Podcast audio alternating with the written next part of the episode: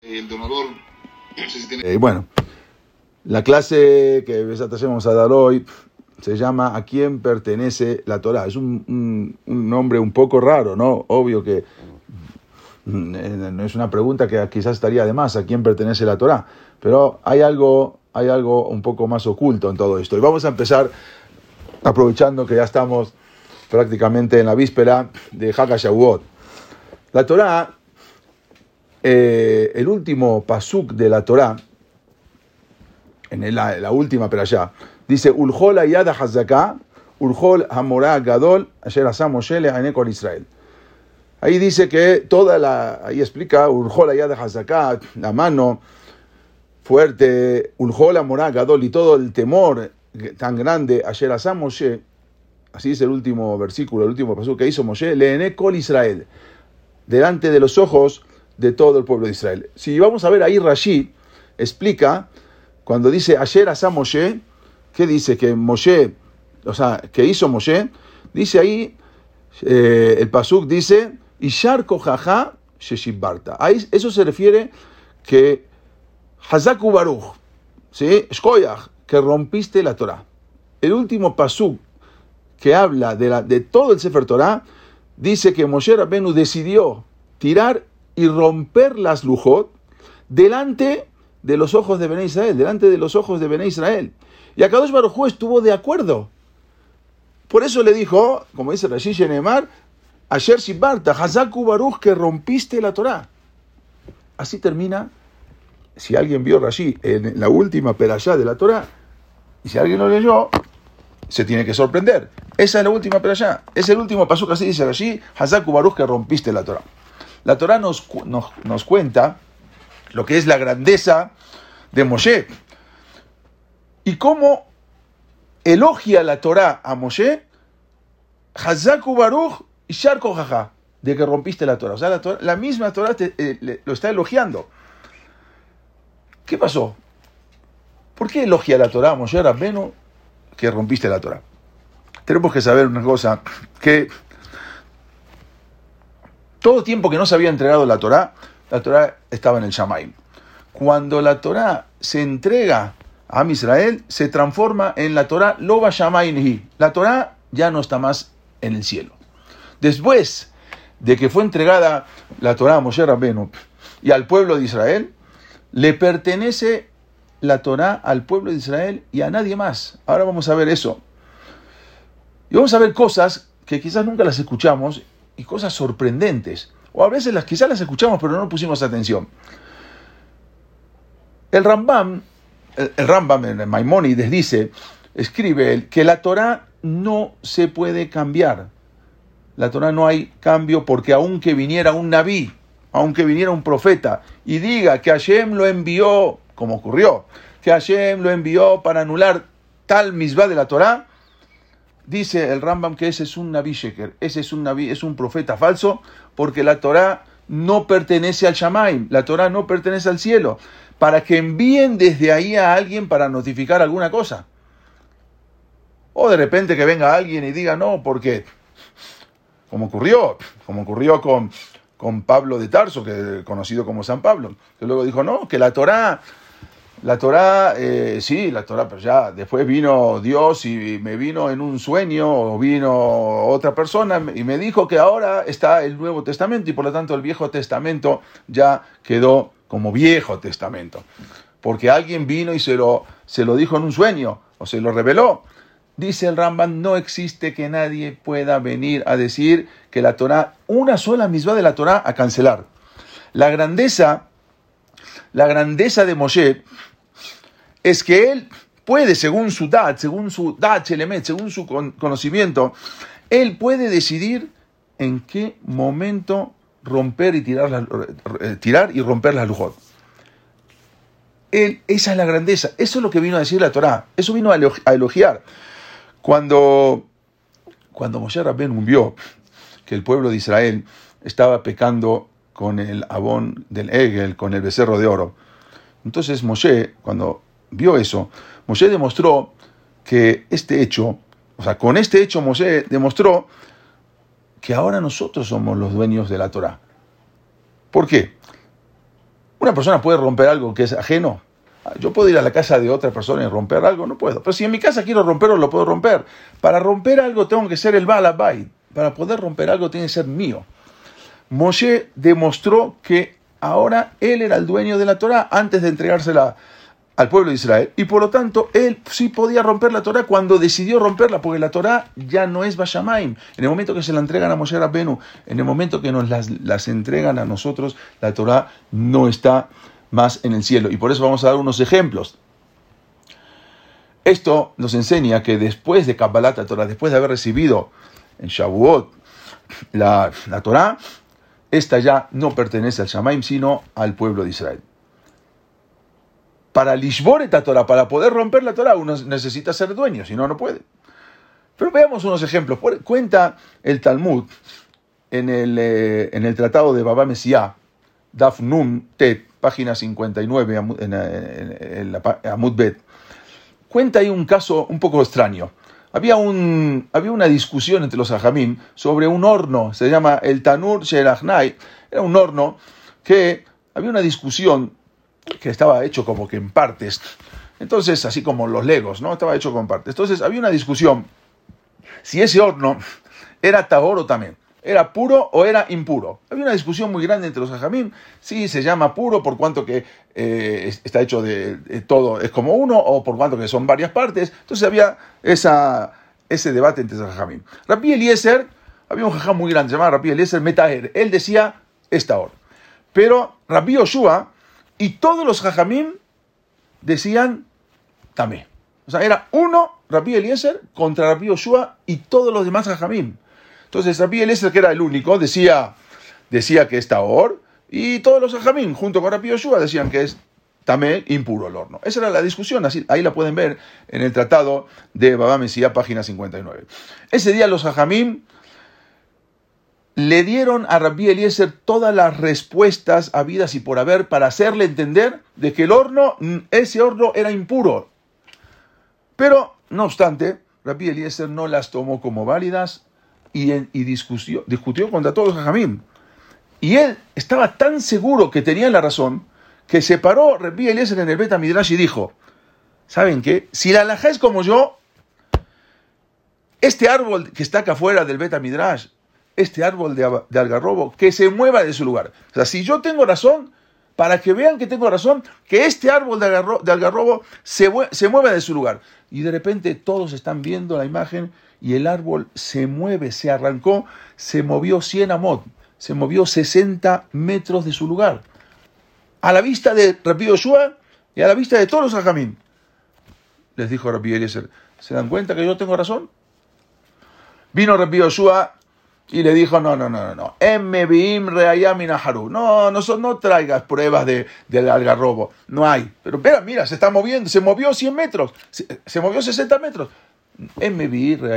no no, no nos interesa la alhaja, como nosotros decimos, no traigas pruebas de, del algarrobo.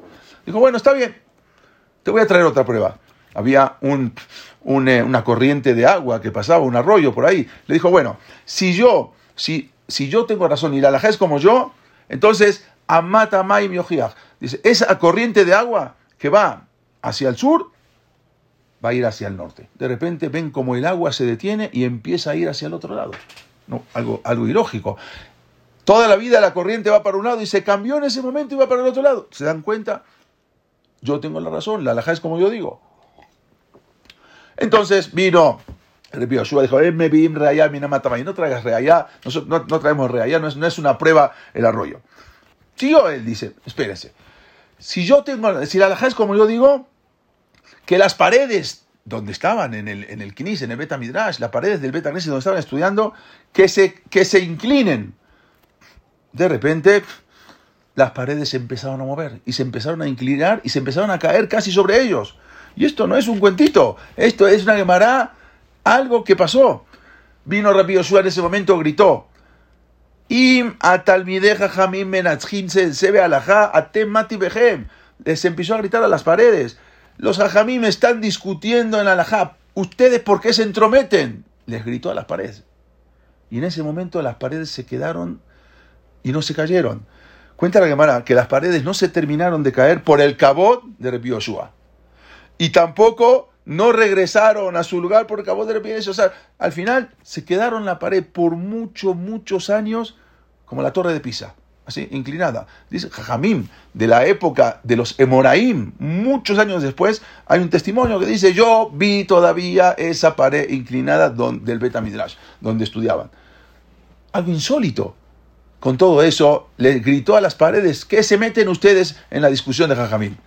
Rabbi Eliezer no se quedó. Rabbi Eliezer dijo: Bueno ya como vio que ninguna prueba era suficiente, trajo la prueba más contundente. Si yo tengo la razón, Minashamay mi ojiju, que salga una voz del cielo y que diga quién tiene la razón. Ahí ya no hay, me van a, nadie va a poder discutir, ni nadie va a poder decir nada. Que me lo demuestren del Shamay. Dice la Gemara, y hasta Kol salió una voz del Shamay Beambra. Malahem etzel Rabbi Eliezer, Shalaha que motó Bejol Makom. ¿Qué tienen que hacer ustedes? ¿Por qué discuten con, con, Rabbi Eliezer? La alajá es como él siempre. Ya, salió una voz del chamay. Ya, ya, ya no hay, no hay, no hay discusión. Ya, está bien, no, no, no le hago caso al agua, no le hago caso a las paredes, no le hago caso al, algarrobo, al árbol que se mueve. No, pues ahora ya está, es una prueba contundente. Salió una voz, ya Kol, salió una voz de Ambra, ¿qué, qué, ¿qué, discuten con Rabbi Eliezer si la alajá es como él? Se paró Rabbi Yoshua delante de todos los Rajamim y dijo, perdóname, a Torah lo Bashamay, no cuenta, la voz no cuenta, la Torah no está en el cielo. Impresionante. Espérate, la Alajá te está, te está hablando a Kadosh Barujú. A Torah lo Bashamay. Acá la Torah se decide, la Torah es nuestra. En la Torah estaba en el Shamaim cuando, antes de Kabbalat Torah, ahí una vez que entregaron la Torah, la Torah es nuestra. Nosotros en, la tierra somos los que decidimos, los grandes Jajamim son los que deciden. Rabbi, dijo Rabbi Mía, en ahí mismo cuenta la Gemara, ¿qué quiere decir que la Torah lo va a Shamaim? ¿Qué quiere decir la Torah no está en el Shamaim? Dice Rabbi Mía, Shekebar Netara Torah me Arsinai, porque la Torah ya se entregó de Arsinai. En Anu Mashgihim Batkol, cuando la Torah se, entregó de Arsinai, ya nosotros no hacemos caso al Batkol. Así salió una voz del Shamaim y dijo, la alajá es como tal, y los Jamín decidieron a Jair Rabbim, dice, ya, la, la, Torah misma te dice que tienes que ir detrás de la mayoría. En Anu eh, Mashgihim Batkol, Shekebar Katapta la Torah, porque ya Dios, tú ya escribiste en la Torah, Behar Sinai, Rabim le, le, Entonces tú mismo escribiste en la Torah que hay que ir detrás de la mayoría. Ahora, aunque salga una voz o diez voces del Shamaim, la Torah lo va a Shamaim y se quedó la alajá como Rabbi Yoshua, aún en contra de Rabbi Eliezer y todas las pruebas contundentes que trajo. Cuenta la Gemara que Rabbi Natam luego se encontró con Eliyahu Naví. Los Jamim de la época de los Tanaim, incluso también muchos de por ahí me estudiaban con Eliyahu Naví se encontró una vez con el Naví y le dijo, tengo una pregunta, dime una cosa, ¿qué hizo Akadosh Baruj en ese momento? ¿Qué hizo? Akadosh Baruj salió una voz del Shamaim, él dijo así, y vio que no hicieron alajá como él, se enojó, ¿qué hizo? Le dijo el Naví, ¿quieres saber lo que dijo? Akadosh Baruj en ese momento dijo, Banai Nitzhuni, Banai Nitzhuni. Mis hijos me ganaron, mis hijos me ganaron. No puede ser. Eso, eso dijo, eso dijo Akadosh Baruj Akosberjú se puso muy contento cuando sus hijos toman la palabra como propia. Algo impresionante. ¿Cómo? Akosberjú está diciendo así. Akosberjú se puso muy contento en ese momento.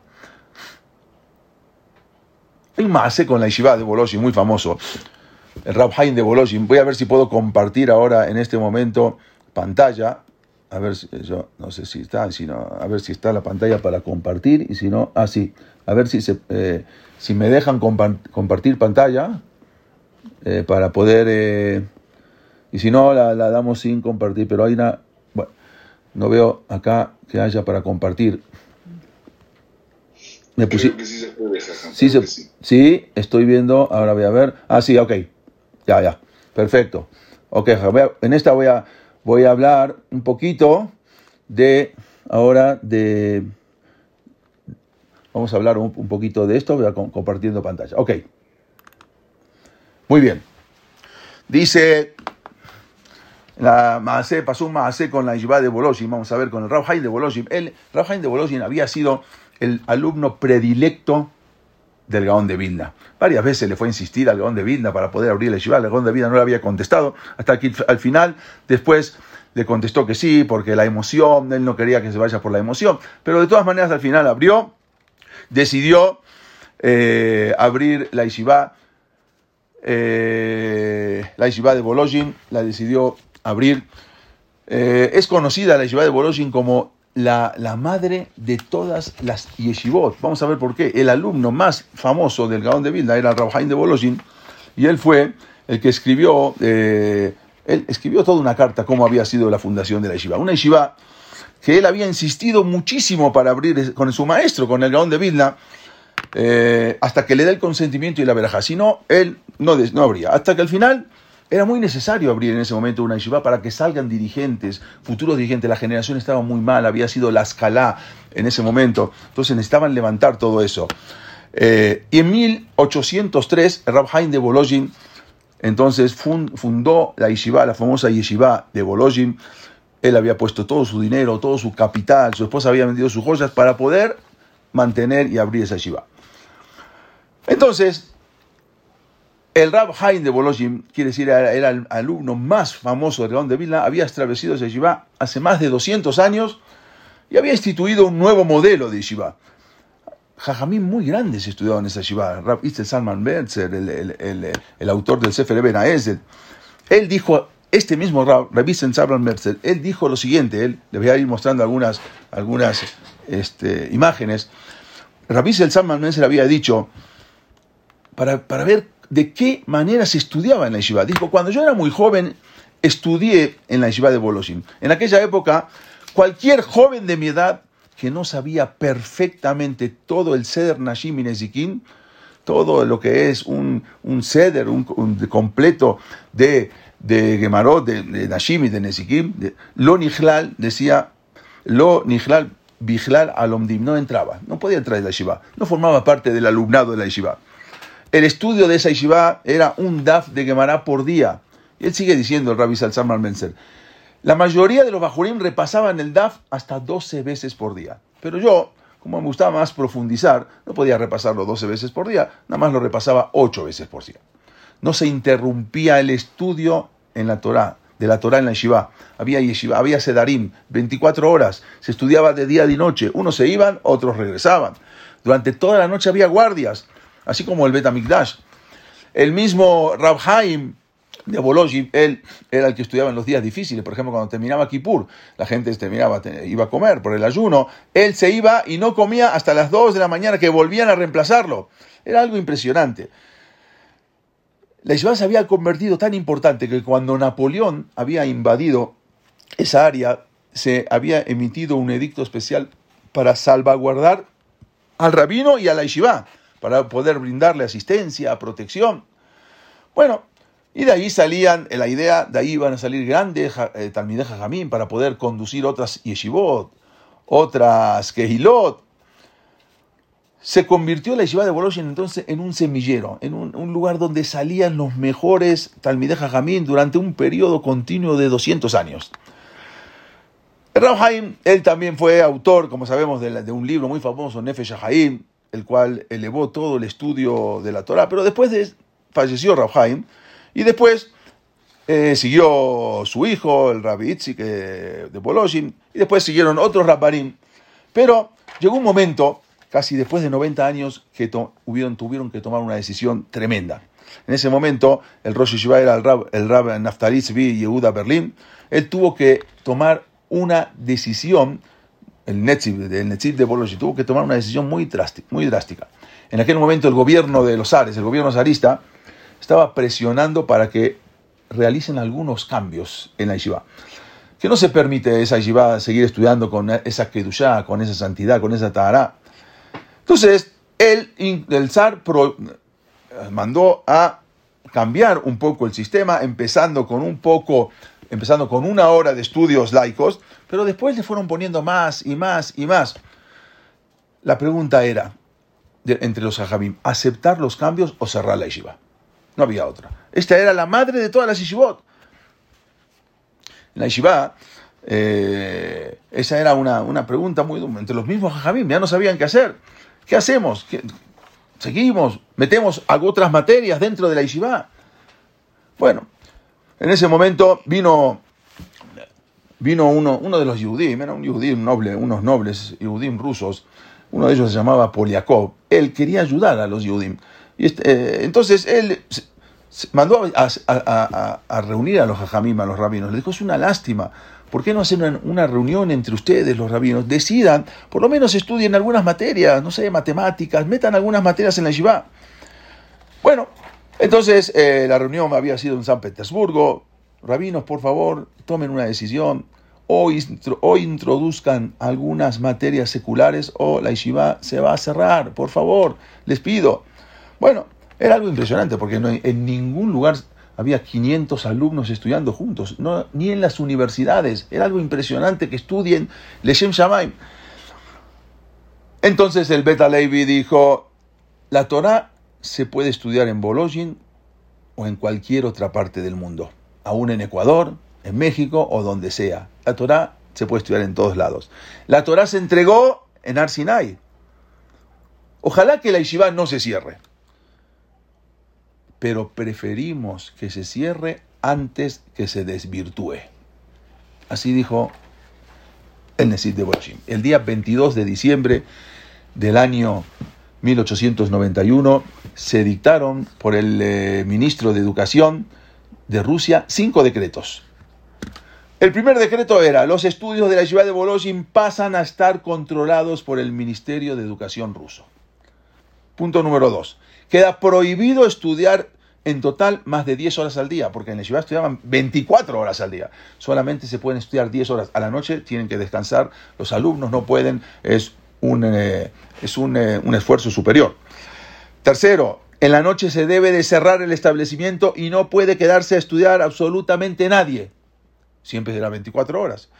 Los estudios, este fue tremendo, los estudios seculares, así era la orden de Rusia, los estudios seculares, serán desde las 9 de la mañana hasta las 3 de la tarde. Ya no son dos horas.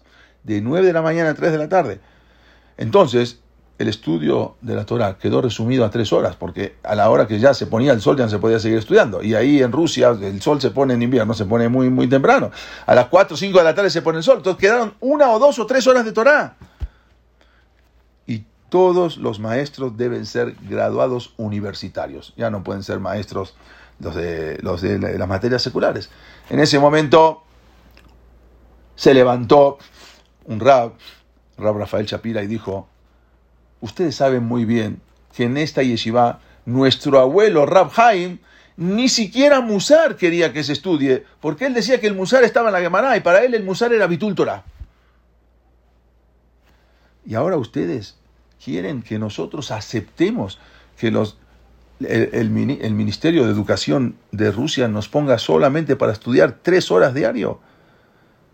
Esta es la Torah tal como está en Bolojim. Y si no, que esta Torah y que esta Yeshiva quede en un recuerdo glorioso de la historia. Y se cierra. No vamos a desvirtuar la Torah.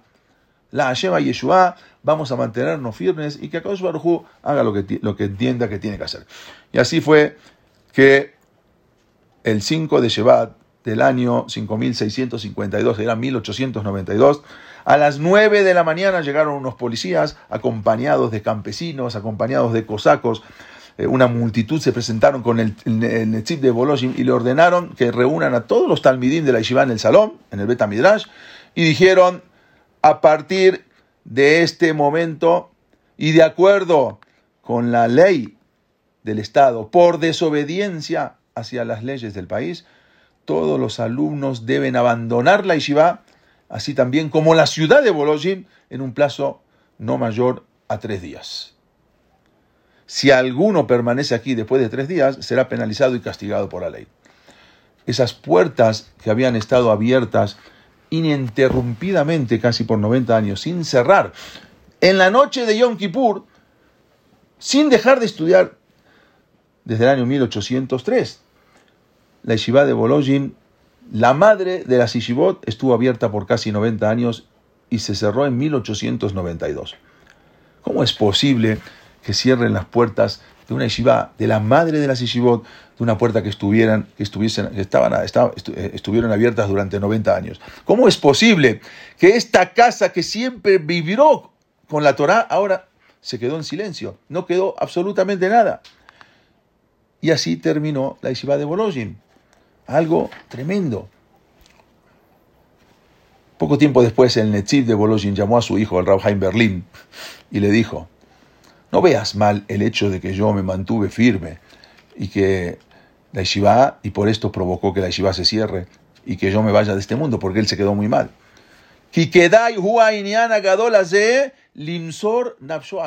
Porque es digna la causa para poder entregar la vida por ello.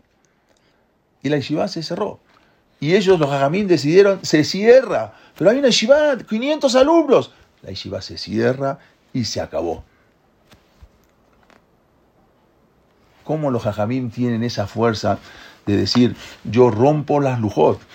La Torah, Bashamayim, hasta, hasta Torah, a partir de Kabbalat Torah, es la decisión de los grandes Jajamim. Y si los grandes Jajamim decidieron no vamos a desvirtuar la Torah, se cierra la Yeshiva y se cerró esa Yeshiva. Y los grandes Jajamim que salieron, increíblemente, a primera impresión, eso resultó una tragedia. Pero sin embargo, las consecuencias se dieron luego a conocer que eso había sido una verajá, una bendición tan grande de, de porque la clausura de esta yeshiva de Bolojim llevó a la apertura de otras nuevas yeshivot en Europa. Y se cerró Bolojim, pero los alumnos de ahí, que eran grandes talmidos Jajamín, salieron y se fueron a abrir en otros lados. Y cuando se cierra Bolojim, los alumnos de ahí salen y abren la yeshiva de Telch, otros abren, otros alumnos, la yeshiva de Novardo, la yeshiva de Slavotka, la yeshiva de Ponovich, la yeshiva de Mir, la yeshiva de, Kelm, la yeshiva de Tels. Todas esas yeshivot salieron porque se cerró la yeshiva de Bologna. Algo impresionante. Los jajamim tienen esa fuerza de cerrar lo que es, lo que es cuando, cuando deciden, Rabbi Israel Salanter salió, salió de esa yeshiva también de Boloshin, el, de, eh, el Reuben Bengis, no, jajamim grandísimos que habían salido de esa yeshiva, Rabbi Jacob Yosef, que era de, el primer rabino ortodoxo de Nueva York, eh, Rab Haim Berlín, Jajamín, Rab Haim Soloveitch, el Brisker Rab, todos estos Jajamín salieron de ahí y fueron a formar otras yeshivot. Rab Shimon algo impresionante, los Jajamín grandes que habían salido de ahí, Rab Rafael Shapiro eh, algo impresionante, todo esto salió de ahí. Entonces, cuando, estoy yendo para atrás, quería ir para adelante, cuando se cerró, se abrieron, eso es la fuerza de los Talmud Jamín. Y presten atención a esto que les voy a decir, y ahora voy a dejar de compartir pantalla para ver esto. En la Gemara, en Babakama, Mem Alef, página 42, dice que Shimona Amsuni, había un jajá muy grande, él allá Doreshet Kola Etim, él explicaba todos los Etim que había en la Torah. Por ejemplo, Kabed, Et, Abija, Et y Beja. ¿Por qué dice dos veces Et? Entonces, todos los Etim de la Torah, él explicaba. Jevan Sheguía le pasó cuando llegó a un pasuk en la Torah, Et Hashem lo queja tira, a Dios hay que temer. Decía, bueno, aparte de Dios hay que temer a quién? A nadie. Entonces, ¿para qué está esa palabra Et? Et es le rabot, vino a aumentar a alguien más. Dijo, la verdad, aquí yo me trabé. Dijo Rabbi Shimon Amsoni, que Shem, dijo, ya, se acabó, que Shem Shekibalti Sahara la derisha, Kibalti Sahara la perisha. Abandonó todo, tiró la toalla. Dijo, todo lo que yo, todo lo que yo expliqué de los Etin Torah está todo mal. Salta, entonces, la Gemara dice, así como él recibió pago Shekibel Sahara por las de la Shot, aunque estuvieron mal. Kibalti dijo, también yo recibí pago del Shamaim porque me aparté. Hay una, hay una pregunta que salta a la vista. Está bien que él recibió un pago del cielo por buscar explicación, aunque quizás betaúd, aunque sea equivocadamente. Está bien, tiene pago. Pero, ¿por qué va a recibir pago por abandonar? ¿Por qué va a recibir pago así? Bueno, ya todo lo que estudié, los setim, ya a la que ni no, no, no, está, está mal. ¿Por eso también va a recibir pago? Dicen los hajamim, que una persona, un Talmid Jajam, tiene la posibilidad de retractarse por el emet de la Torah. Aún va a tener pago. Eso se llama que uno está rompiendo la Torah. Uno tiene fuerza para decir todo para que salga el emet, para que salga la verdad. Los Jajamim pueden decir, esto está mal.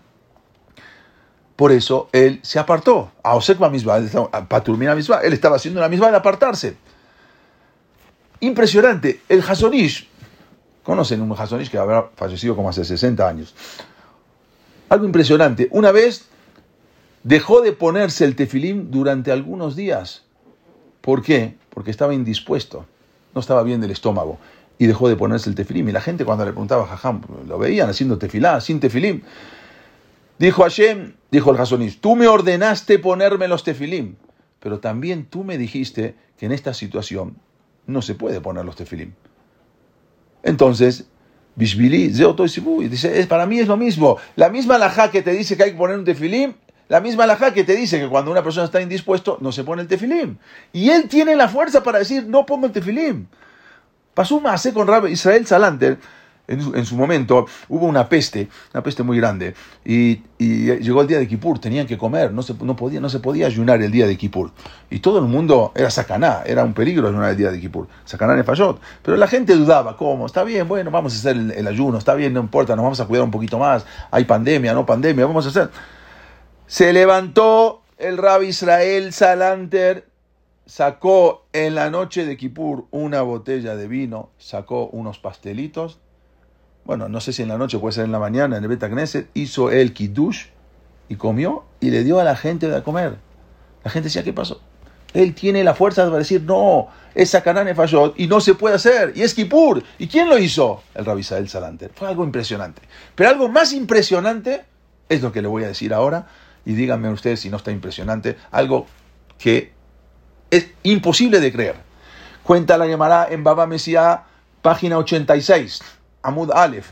Ahí nos relata que había un mahloket en el Shamaim. Ahora, no estamos hablando una discusión en la tierra. Estamos hablando que había una discusión en el cielo. ¿Qué era la discusión? ¿De qué se trataba esa discusión? En el cielo había una discusión, Metipta de Raquía dice, discutían toda la yeshiva del cielo, del Shamaim y Akadosh Baruj O sea, estaba Dios por un lado y toda la yeshiva del Shamaim por otro lado. Cuenta la Gemara, fíjense ustedes en Mamá Mesías, página 86. La cuestión cuál era?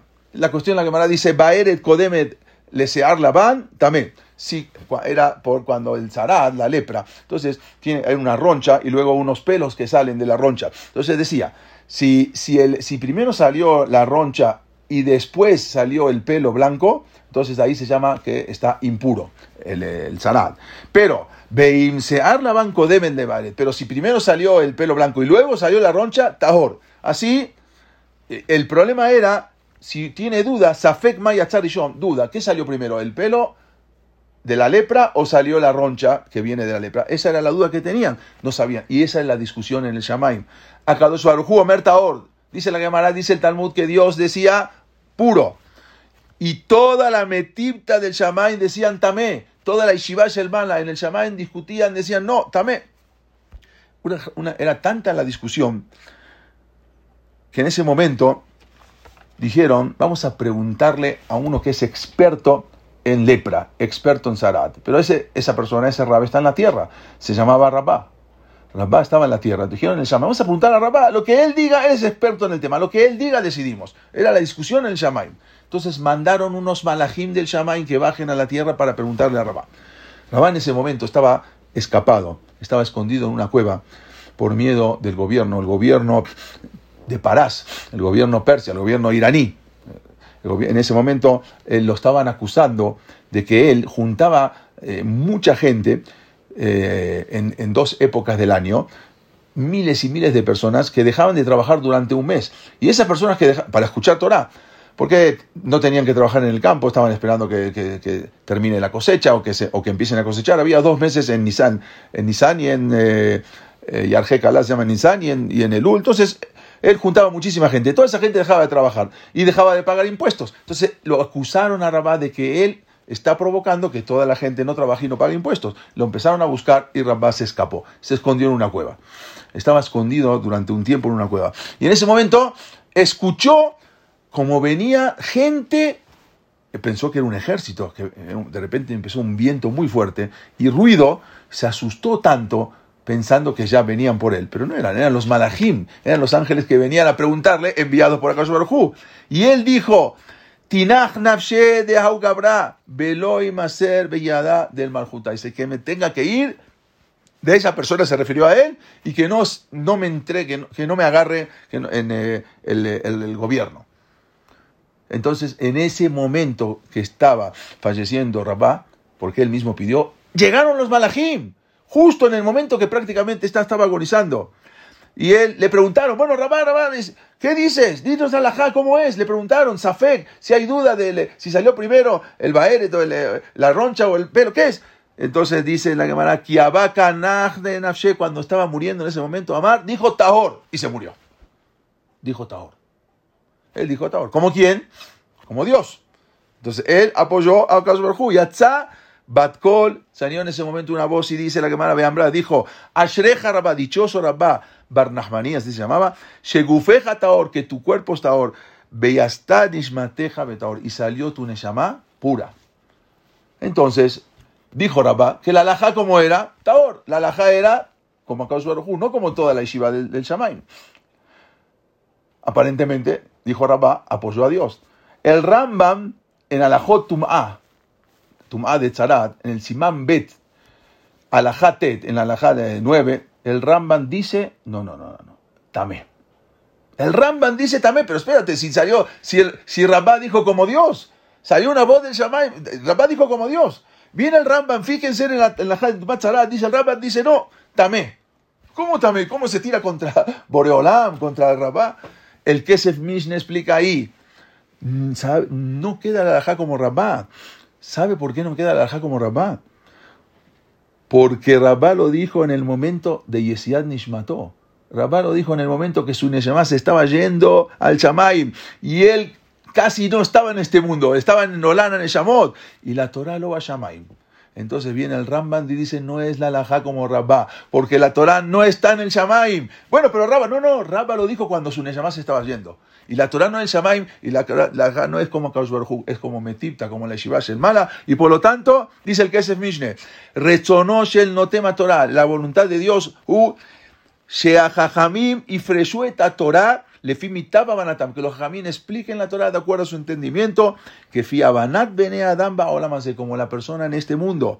Dice el que es Mishne, Ora, dice, oraata, novat, mi mekor, dice, esto sale de la base, shemihuzle de que hol tome mekor, todo lo que viene fuera de este mundo, aunque sea un jajam neemán, un jajam muy, muy fiel, en la koltof, no tiene ninguna fuerza, Lipsok alajab No porque vengan a decir, y como Rabba salió en ese momento y él se estaba yendo, no es la alajá como Boreolam. Y el Rambam posek que la alajá no es como Rabba, ni es como Boreolam, sino como Metipta de Shamaim.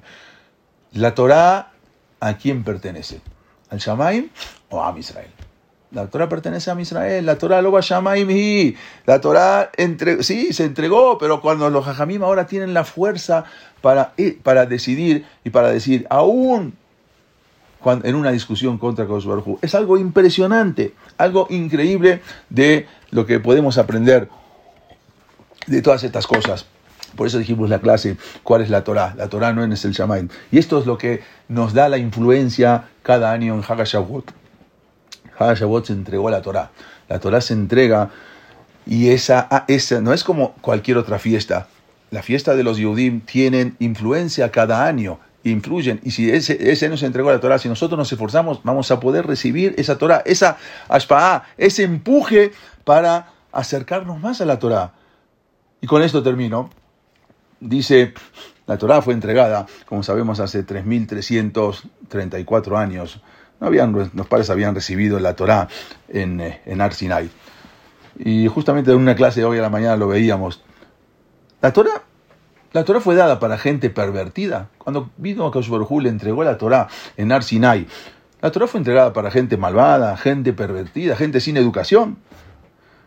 Una sola vez en la historia de la humanidad Dios reunió a toda una nación para hacerse presente, Leit Galot, y mostrarse. Una sola vez en la, Pudo haber sido con, con gente particular como Sherabenu, con los Nevi'im, Irmiau y Ejesquel, pero son gente particulares. Con, una, con la nación fue una sola vez. Y fue algo impresionante. Dice que en ese momento toda, dice, todo, todo, todo el mundo se quedó callado. Eh, oh, lo pará, los, los, los, las, las eh, aves no volaron, ningún pájaro cantó. En ese momento había nubes rodeando toda la montaña. Cola, shofar, olej, la, la voz del shofar, era algo impresionante, las nubes, todo, una presentación impresionante. Viene, una, cosa así, tiene que venir ahora Dios y decirte algo algo imponente. Y en ese momento se, Idgalea Kosbarjú se descubre y en ese momento, ¿qué dice Kosbarjú? Estaban todos esperando. Algo impresionante. Dice Kosbarjú, lo tirzaj, no asesines. Lotinaf, no cometas adulterio. Lotignov, no robes. Ahí se refiere a secuestrar.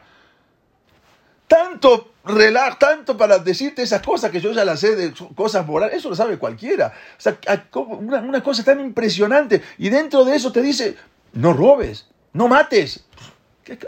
¿A quién le entregó la Torah? A gente perversa le entregó la Torah que tiene que venir a decirle no mates. ¿Cómo puede ser?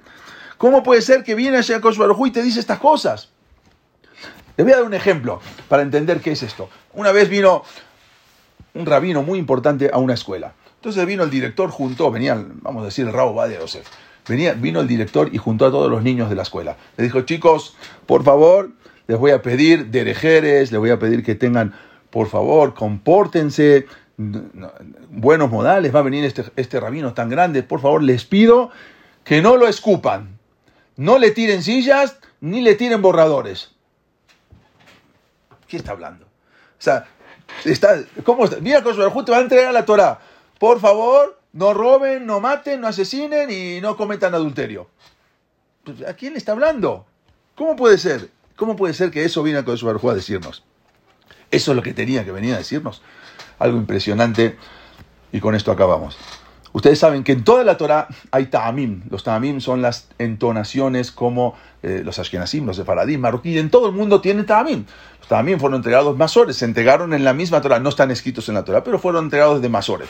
Y así, de, boca en boca, después las escribieron. Hay ta'amim que indican dónde se corta, dónde, que asla, gerish, rabia, cómo se explica. Hay un, en una sola parte de la Torah que hay dos ta'amim. Ta'am tachtom y Ta'am Elión. Hay dos tipos de Ta'amim. Hay un Ta'am eh, que en, el, en el Humash hay un Ta'am que se llama Ta'am Tachtom y en la Torah se lee diferente. Es en un solo lugar, en Hacer Diberot. ¿Qué diferencia hay si se lee así, se lee así? Eh, yo escucho la Torah, ¿qué, me cambia la vida si hay Tam Tachtom, Tam Elión? ¿Qué, ¿Qué te está diciendo? ¿Por qué? Alguna vez nos preguntamos. A, mí siempre se me pasó esa pregunta. ¿Por qué en Hacer Diberot hay Tam Elión? ¿Por qué tenemos que haber otro Tamim? Algo impresionante. Explican que en todas las misbot de hacer et hay dos maneras de hacer. Hay tam tachtom y hay tam elión. Por ejemplo, en la Torah, por ejemplo, cuando decimos, eh, viene la Torah, te dice, te dice, no puedes matar, no matarás. ¿Sí? Eso, no, no matarás, entiendo, no vas a matar, perfecto. Pero hay otra clase de matar. La Torah dice, los jamín dicen que hay tres misbot en la Torah que es Yarek y Aliabor. Hay tres misbot en la Torah que uno las tiene, tiene que dejarse matar y no hacer. Todas las demás no. Si alguien dice, te, o come cerdo o te mato, tiene que comer. O no cumple Shabbat o te mato, la persona tiene que cuidar su cuerpo. Pero si la persona viene y dice, o oh, haces abodazara, o cometes adulterio, o matas a la persona o te mato, hay que dejarse matar. Son las tres amonot. Pero hay uno más. Hay una voz más. Hay una voz que es Amalbim pene javero barabim. Dice la persona cuando mutah, la persona es mejor que se tire al fuego que se, se y, y, no haga pasar vergüenza al compañero. En ese está escrito que la persona tiene que, es mejor eso. Entonces vemos que qué Dice, no ajlole Adam, es, es mejor para la persona.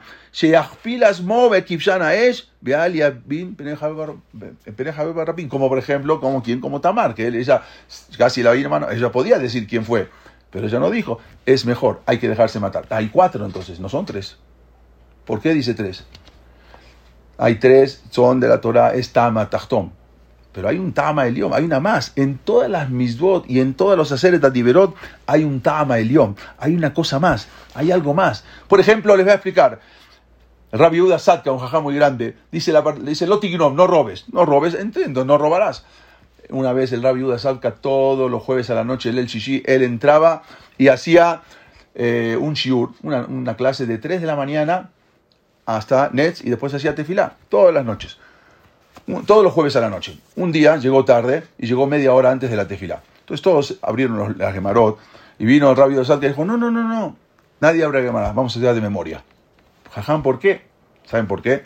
Porque si abrimos la gemarot y vamos a estudiar, y ahora en media hora van a llegar la gente para la tefila, Entonces van a, van a pensar que nosotros y que yo, que yo estuve estudiando acá desde las 3 de la mañana. Y eso se llama Gonev Data Period. Eso se llama robar el pensamiento de la gente. La Gemara dice, dice la Gemara, Shelo, eh, Joel, Shelo Midat, Gazlamabe. La- Afirma una persona que no, es una, y él, él dijo, no voy a robar a la gente el pensamiento. Eso está Amalio. Nosotros tenemos robar, claro, nuestra, eh, ¿cuál es? Nosotros no podemos compararnos con Sadiquín tan grandes. Pero hay otro, en todas las cosas hay Tama. Cuando vino hace poco Rab Haim, y con esto para el Lunishmat, que sea Rab Haim Kanievski, llegó el Stapler, para ser conocido, llegó el Stapler a su casa y su, y su hija, el Stapler era Rabbi papá de Rab Haim, y su hija le dijo, papá, Haim le duele mucho la espalda y no puede levantarse. Agarró inmediatamente, agarró él, él, él sabía dar bien masajes, buenos masajes, agarró un aceite, se fue a la casa de su hijo de Rabhaim Kanievski. Rabhaim estaba sentado estudiando, cuando lo vio le dijo, ah, mamá, cara, ¿qué pasó, papá? Él dijo, ah, pues, seguro me está diciendo así para hacerse el fuerte, para demostrar, no preocuparme. Le dijo, Jaime, acuéstate en la cama, levántate la, la camisa. Eh, se acostó 45 minutos haciéndole masajes. Terminó, le dijo, ¿sabes qué, Jaime? Hasta mañana en la mañana no te levantes para que estés bien, vas a estar perfecto. Mañana, mañana te vas a levantar.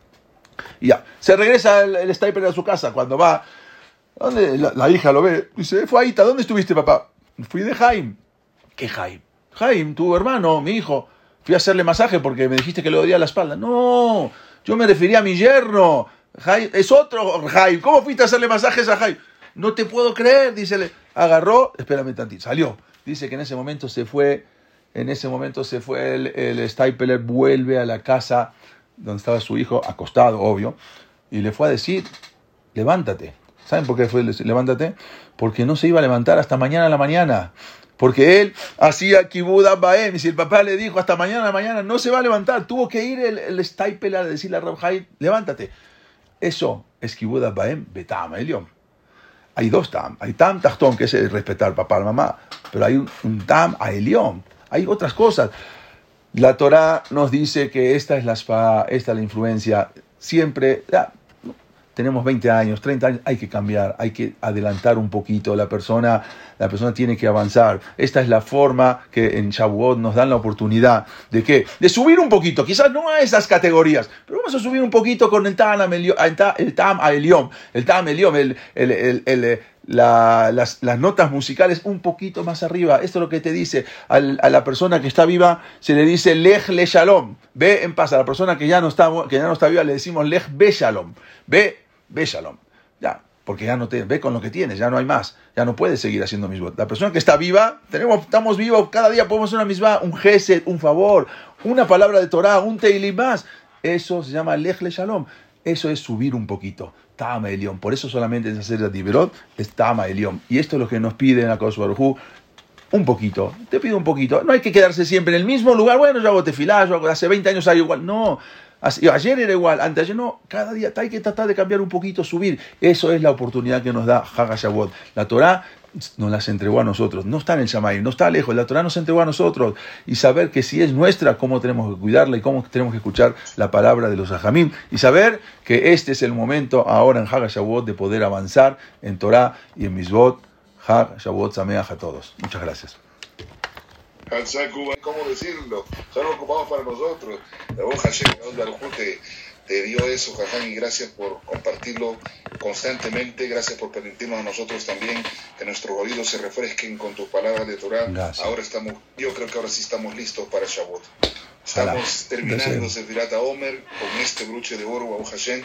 Mañana todavía es el último día de contar, pero hoy día nosotros terminamos, por decir, este, las clases hasta, hasta Shabbat y estamos felices de haberlo hecho contigo Gracias, esta noche. Gracias. Que Akadosh Baruj Hu te mande todas las bendiciones de la Torah y que seas eh, con muchas alegrías, Besrat Hashem, y que este próximo eh, 6 de Sivan, Besrat Hashem, Akadosh Baruj Hu derrame el doble de lo que te ha entregado para que nos sigas iluminando, porque eso eres Amén. una Amén. antorcha, una lámpara. Y te pido por favor que no no te vayas a, a, molestar no. cuando veas otra llamada del Ecuador de aquí a un par de meses. Con mucho gusto. ecuatoriano. No, me va a callar. Con mucho gusto. Ten Rajamín, misericordia. aquí también, aquí también hay oídos que necesitan un poquito, así que me va a callar. Gracias, gracias. No, no nos lo tomes a mal. Por no, favor. es un sejut, de verdad, un sejut, gracias. Estuve un poco ocupado con unas clases, pero ya, sabe, de alguna manera nos hacemos eh, tiempo. A ver, gracias. Contrario. La verdad, que sí, que un gran mérito porque hace, hace como dos semanas, creo, desde hace dos semanas veníamos hablando de esto y a veces eh, hay otros mm. trabajos por ahí, pero lo logramos para la última clase antes de, de Shabbat y estamos felices y contentos y estamos seguros que el amo del universo también te va a recompensar grandemente Bezrat a ti y a toda tu familia, a tus alumnos también, Bezrat Amén. Gracias, querido Jaján. Gracias, gracias. Un eh. abrazo hasta allá a la Ciudad de México. Gracias. que deseamos que tengan un Shabbat Shalom de Hak Sameach. igualmente, y gracias por darme la oportunidad. Es que era mi muchas gracias. Hak Shabbat Sameach, y eh, les deseo todo lo mejor y muchas lajá, verajá, y que puedan seguir creciendo. Amén, amén. amén. amén. amén. Querido, muchas gracias por haberse conectado esta noche una vez más. De verdad los felicito, como dice el Morasher, en vez de estar fijándose ahí en la novela Betty la Fea, pusieron a, los feos aquí, a Morasher, lo digo por el Morasher, los demás estamos un poquito regulares. y bueno, eh, gracias por haberse conectado. De verdad espero que les haya gustado tanto esta clase como a mí. La gente está comentando, oh Hashem, los que quieren eh, repetirse, así como cuando les gusta la sopa y se la quieren repetir, pues la clase también está grabada. Así que el que la quiere volver a repetir nos la pide. Con mucho gusto le mandamos el enlace. Siempre para el crecimiento y el ánimo, mm. porque de verdad estas clases como animan y dan ganas de seguir adelante y respetar a los jajamín. Porque a veces la gente dice, pero ¿quién lo dijo? ¿Lo dijo ese rabino? No, no, no, no, no. Mientras no estudies como ese rabino, no tienes derecho a hablar eh, de él. Mejor ponte a estudiar y si en algún momento si llega a ese nivel, ahí vas a poderlo entender, vas a saber por qué lo dijo. Por eso es que la Torah está con nosotros aquí, Baújase. Queridos, mi querido Morén, gracias. por todo. Gracias a la señorita Brito también. gracias a ustedes, a, Jamín, muchas gracias. Gracias. A Han Joseph, a Han Lizuli, espectacular. Yo, yo me he quedado sin palabras. La Torah no está en los cielos. Es súper linda clase, una coordinación enorme y sobre todo siempre ese toque histórico que en el trabajo que hace espectacular de la, de la yeshiva. es, es impresionante realmente cómo, no, cómo nos pone a punto de caramelo para, para recibir la Torah que corresponde con este año eh, ya, ya, en Bolsa y Shabbat. Toda rabá, toda rabá. Muchas gracias, al contrario, ustedes. Pecado de protección para los niños, Villamín y Eitan, junto con su madre, la señora Jimena, a quien también eh, apreciamos mucho. Les mando un fuerte abrazo, señores, a todos. Me despido desde acá de la ciudad de Quito. gracias, Rab. Gracias, José. Gracias. Gracias a todos los Gracias. Shalom y Gracias, gracias. espectacular a seguir poniendo los pilas, ¿no? Ya quedó claro de, quién es la Torah. Muchas gracias a Ángel Izuli, gracias por el tiempo, gracias a Joseph Franco y gracias a todos ustedes por, por, escoger siempre la mejor parte. Como siempre digo, la mejor parte es esta. Que Dios les dé mucha verajá, la Amén. Amén, gracias, gracias, bye bye.